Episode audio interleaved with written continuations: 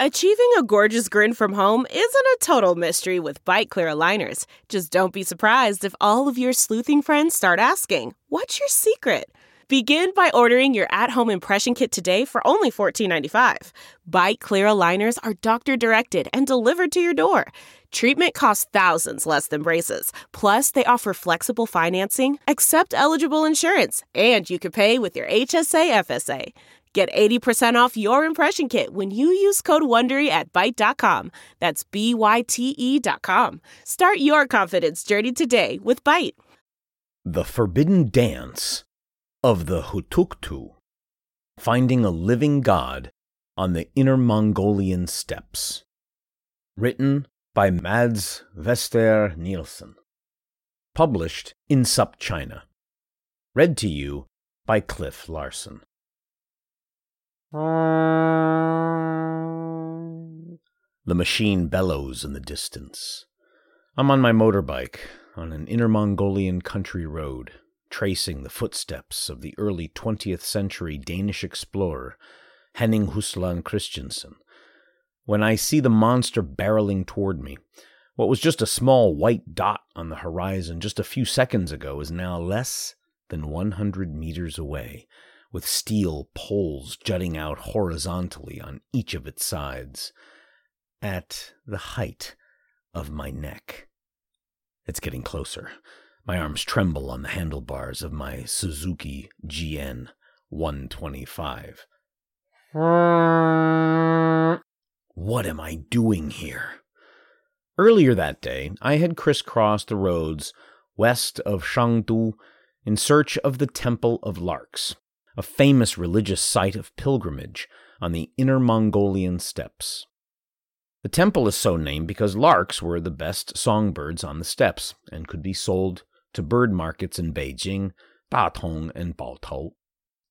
I was unable to find it. At a cafe, a hostess suggested I take a shortcut. Her recommended road turned out to be a narrow and dusty hell, elevated 10 meters over the never ending steppes. And now a construction vehicle of some kind is rolling towards me, its arms extended to both sides of the elevated road. In my head, the iconic lines Haslund wrote upon visiting the temple flash with grotesque irony. We had nothing to fear from the lamas of the monastery or from his nomads. But a possessed Gurtum was not a human being, but was the god himself incarnate in a chosen human body. No man could be responsible for the actions of a possessed Gurtum, since during his ecstasy he was a god. A Gurtum carries the god's dangerous weapons, and it might happen that the god's will was to make away an, with an objectionable person. We are locked in a dance, a dance of death on the Mongolian steppes. A sudden movement could cause me to be crushed underneath the great wheels of the machine, but I have nowhere to go. The road falls sharply to dirt below. The machine is basically on top of me. Adrenaline shoots through my body. I jerk the handlebars of my motorbike to the side. As the machine whizzes by, I throw my head around the side of its steel talons, which miss my head by mere inches. No Mongol could protect us against Gurtums, for the people of the steppes could not set themselves against the gods of the steppes. In 1927, Haslund undertook a camel trip from Beijing to Xinjiang as part of something called the Central Asiatic Expedition, headed by the Swedish explorer Sven Hedin, who at that time may have been the most famous explorer in Europe. What Haslund got out of it was a book, Men and Gods in Mongolia published in 1935, a chronicle of three years of expedition, as well as the customs of the Turgut Mongols in and around present day Korla. It was a hit, consumed by audiences in Europe and America. The New York Times called it a book which dullness never enters. I have read many historical on the road accounts from China. But Haslund's struck me as different. In a time when many travelers favored a Tintinesque tone and leaned heavily into the exoticism of the Far East, Haslund's account was lively and respectful of the people he encountered. He spent most of the 1920s in northern China, became fluent in Mongolian and Chinese while setting up an experimental farm close to the Russian border. One place in particular stuck out to me from Haslund's accounts the Temple of Larks, or Bailing Miao. The temple was part of a major expansionist policy of the Qing Emperor Kangxi to pacify the people of the steppes. The thinking was that if people could pray at local temples, they would be less tempted to rummage the steppes in search of fights. Bailing Miao became one of the major temples on the pilgrimage route between Ulaanbaatar in Mongolia and Lhasa in Tibet, known throughout the Buddhist world as the place where people would gather each spring during the Maidari or Festival of the Dancing Demons. The temple was even featured on the banknotes of the short lived Mengjiang Mongolian state, a puppet regime of the Empire of Japan. In his book, Haslund pays particular attention in describing the shamanistic Gurtum dancers who traveled among temple fairs and festivals, performing as the dangerous and vengeful gods incarnated in human form. In 2019, I set out from Beijing to retrace the steps of the Central Asiatic expedition through neighboring Hebei province and across the steppes of Inner Mongolia and I knew that, no matter what it took, I would have to set foot inside the Temple of Larks. The cafe hostess in Shangdu was right. Near death encounters aside, this road did indeed lead to the temple. I arrive in the dead of night, pulling up to a gate with statues standing guard on either side. Locked. I find a guest house close by to spend the night. The next morning, the temple gate is still closed. I swing around to the side entrance where I encounter a young lama, bald and with a small beard underneath his lower lip. He's wearing a blood red gown lined with golden thread, held in place by five knots, two by his throat and three over his right collarbone. He invites me into the inner chamber, where a handful of young lamas, followers of Tibetan Buddhism, are gathered, the modern occupants of this temple. I pull out Haslund's Men and Gods of Mongolia and show the young Lama a photo from 1927. This is your temple, right? I asked. Yes, it is, he exclaims. Gurtum, he suddenly says, and points to a black and white picture of a man clad in costume beset with an ornate hat and several banners protruding from his shoulders. A man who danced the dance of demons on Haslund's journey. The Gurtum was a feared shamanic dancer that took part in festivals all over the steppes. At the festivals, including the important Maidari festival, which is the festival of the Maitreya Bodhisattva, Lama would dress as gods and spirits and in the end, the real crowd pleaser would emerge, the howling Gurtum considered a living god swinging its weapon and striking fear in the hearts of the audience. This is the name the young Lama repeats to me now. Gurtum, he looks at me. We still have this costume here at the temple. My eyes go wide. We cross the temple yard. The earth beneath the temple grounds has been exhumed to lay cables and sewage pipes beneath the cobblestones and bricks, so the yard where the ritual dance once took place is in complete disarray. We walk on the wooden planks over the holes in the ground past a red and white board reading How to Decipher Religious Work Regulations before we reach a building at the southern end of the temple. The Lama unlocks heavy wooden doors, and we enter the dimly lit chamber. Gurtum, he says, and points to the corner of the room. This is where we keep the dress for the dance. A dance that was banned after 1949 when it was branded as feudal superstition. My eyes are adjusting from the autumn sun to the darkness of the room, and I can't make out what he's pointing at. I step closer. In the corner, the dress of the Gurtum is draped from a hanger on the wall. The costume looks new and could not have been the one from 1927, but it is indeed similar to the picture in Haslund's book. Uh, no photos, please, the Lama says. This is our Hutuktu's holiest dress.